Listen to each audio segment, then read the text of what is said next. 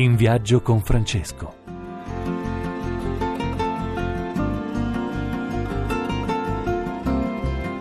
E tutti noi abbiamo la possibilità di essere corrotti. Nessuno di noi può dire io mai sarò corrotto. No, è una tentazione.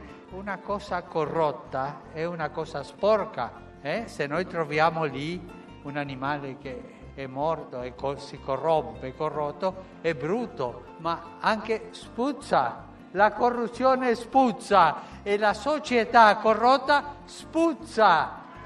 E un cristiano che lascia entrare dentro di sé la corruzione non è cristiano, puzza.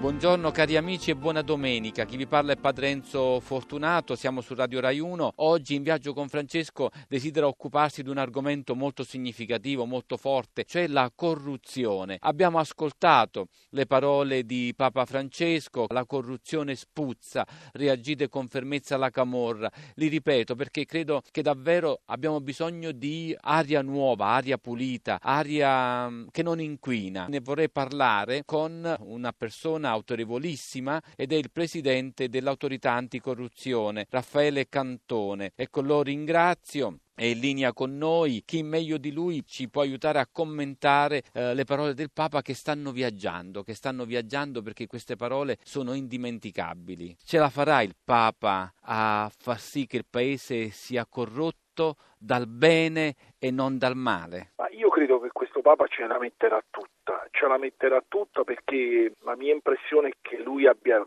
visto da vicino che cos'è il problema della corruzione, nel senso che soprattutto del paese da cui viene, che è uno dei paesi realmente oggetto di una pesantissima corruzione, ha visto quali sono gli effetti devastanti. Quali sono gli effetti devastanti che riguardano i giovani, che riguardano gli ultimi, perché la corruzione è uno strumento che finisce per favorire i ricchi e danneggiare i poveri, uno strumento che impedisce l'ascensore sociale, uno strumento che leva le opportunità ai giovani. È un furto di democrazia, come dice il nostro Presidente della Repubblica, un furto di futuro, come dice qualcun altro con una espressione felice. Io credo che di questo il Papa sia consapevole. Io ti chiedo adesso, la prima cosa che pensi quando accade uno scandalo che prende soprattutto coloro che invece dovrebbero essere i paladini dell'onestà, cioè chi governa il paese? Ma certamente quello è un momento, uno smacco per l'idea di onestà, però io credo che in queste vicende va anche visto l'altro lato, cioè c'è qualcuno che lavora perché la disonestà emerga.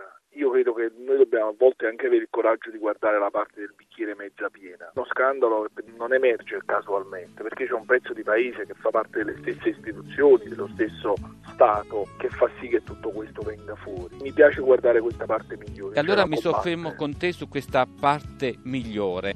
E l'acqua si riempie di schiuma, il cielo di fumi, la chimica lebbra distrugge la vita nei fiumi, uccelli che volano a stento, malati di morte. Il freddo interesse alla vita ha sbarrato le porte. Un'isola intera ha trovato nel mare una tomba. Il falso progresso ha voluto provare una bomba poi pioggia che toglie la sete alla terra che è viva, invece le porta la morte perché è radioattiva. Eppure il vento soffia ancora, spruzza l'acqua alle navi sulla prora e sussurra canzoni tra le foglie, bacia i fiori, li bacia e non li coglie.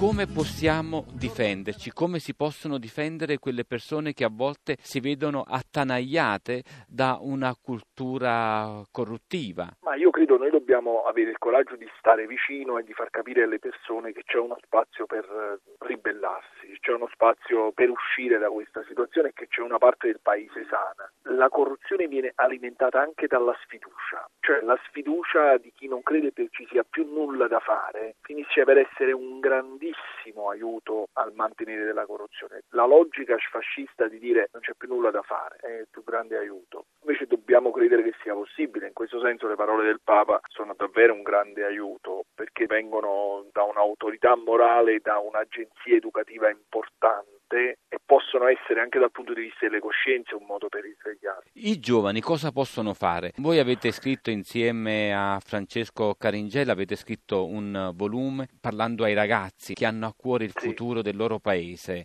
Ma io credo che i giovani prima di tutto bisogna far capire il problema, perché troppo spesso questo è, è visto un problema lontano dai loro interessi. I ragazzi vedono altri fenomeni, vedono il bullismo, vedono i furti, vedono le rapine, sembrano temi lontani. La corruzione è un reato da grandi, un reato da adulti. E però i giovani sono l'effetto collaterale della corruzione, cioè pagano gli effetti collaterali, che sono quelli peggiori, pagano le scarse occasioni. Questo è in primo luogo il tema su cui insistere moltissimo. E poi far capire che la cultura della legalità, la cultura del rispetto delle regole è l'unica che ci può mettere nelle condizioni di ottenere risultati, che diciamo questi meccanismi illegali creano risultati drogati che non vanno da nessuna parte e soprattutto finiscono non per premiare chi lo merita, ma soprattutto per premiare chi è in grado di avere introduzioni. Noi dobbiamo fare un grande sforzo per far capire ai ragazzi che ce la possiamo fare senza dare l'idea del pessimismo, ma nello stesso tempo ce la possiamo fare anche con il loro aiuto, con il loro aiuto e con la loro consapevolezza, così come hanno fatto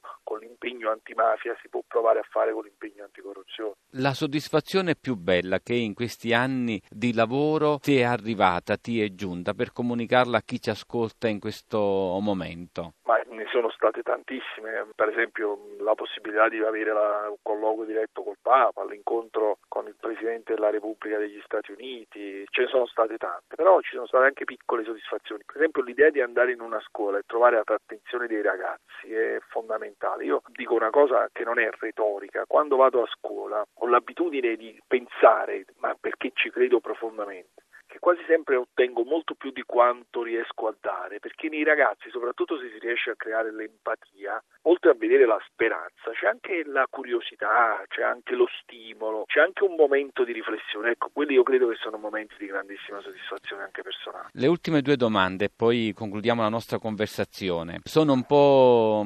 spigolose, però so che affronti anche gli spigoli no, della, della vita. La prima, quando si sente dire tutti fanno così. Io credo che bisogna dire che non è vero e bisogna rivendicare il fatto che non è vero che tutti fanno così e che la prova che tu, non è vero che tutti fanno così e che poi c'è qualcuno che fa in modo che questo non avviene. E ritorniamo a quello che dicevamo prima. Quando uno scandalo emerge, perché non tutti fanno così, non tutti per fortuna Bellissimo, quindi non tutti fanno così, ecco questo lo sottolineiamo, non tutti fanno così, non tutti sono corrotti. L'ultima domanda. Dobbiamo rivendicare anche il valore di una scelta di dignità nel non tutti fanno così. E a me viene in mente un'affermazione di un uh, giurista italiano, Flick, che diceva così: molti per essere dignitari si vendono la dignità. L'altra domanda che a volte si sente dire da chi uh, lavora e ha le mani in pasto, penso ai sindaci, un eccessivo controllo, un'eccessiva burocratizzazione della macchina amministrativa che rischia di paralizzare. Ecco, di fronte a, a, a queste osservazioni, il presidente dell'autorità anticorruzione cosa risponde? Ma io credo che ci sia un fatto, un dato di realtà, ma anche un dato di strumentalità. Sicuramente c'è a volte un eccesso di burocrazia che finisce per essere ingiustificabile e per paradosso è l'eccesso di burocrazia che favorisce anche la corruzione. Perché a volte per superare gli intralci burocratici qualcuno si sente in diritto e giustificato a mettere in campo attività corruttive. Uh-huh. Però devo dire che a volte questo è anche un meccanismo, diciamo, utilizzato come un alibi. Qual è l'alternativa all'assenza dei controlli? Le mani libere, ma siamo certi che le mani libere rappresentano il modo migliore evitare questi problemi e non rappresentano in se stessi un incentivo. Io sono convinto che come al solito la verità sta nel mezzo, cioè noi abbiamo bisogno di controlli sufficienti, non di controlli asfissianti, ma non va bene l'idea che qualcuno possa fare come vuole senza regole, soprattutto quando si spendono soldi pubblici. I soldi privati si possono spendere con uh, grande diciamo, autonomia, i soldi pubblici vanno spesi invece utilizzando le regole. Me a volte di chi lamenta l'eccesso di burocrazia ci vedo anche un pezzo di strumentalità, anche un po' un alibi per chi non vuol fare a trovare l'alibi nel problema che ci sono troppe regole, ci sono troppe cose complesse. Anche qui noi dovremmo avere il coraggio di chiedere a un pezzo di burocrazia fare il proprio dovere. Lo so che è una banalità, ma è quello il tema vero, di avere anche la capacità di assumersi responsabilità, a volte responsabilità che devono essere anche connesse alle retribuzioni prese. Questa etica individuale del lavoro, questo sarebbe il più grande eh, diciamo, antidoto contro la corruzione. Il Papa direbbe convertiamoci alla giustizia. Grazie Presidente e ogni bene Ciao, e buon lavoro. Grazie, grazie. Grazie a Raffaele Cantone che ci ha ricordato la corruzione spiegata ai ragazzi con il suo ultimo testo edito da Mondadore insieme a Francesco Caringella. Vorrei ringraziare non solo lui ma anche i tanti ascoltatori che ci hanno proposto questo tema. Davvero è fondamentale per il nostro cammino. Non ci resta che salutarci, risentirci a domenica prossima. Rimanete su Radio Rai 1. Vorrei ringraziare la regia di Massimo Quaglio. Per chi volesse riascoltare la puntata può farlo sulla nostra app o sul nostro sito raiplayradio.it e anche sul nostro sito sanfrancesco.org dove trovate un grande approfondimento. Vi ricordo il numero, continuate a scriverci o a parlarci attraverso i WhatsApp audio il 331 9931 351. Potete anche seguire la mia pagina Facebook dove trovate alcune indicazioni, alcuni appuntamenti che viviamo insieme. Linea a Radio Rai 1, rimanete con noi, buona domenica cari amici e il mio pace e bene a tutti voi.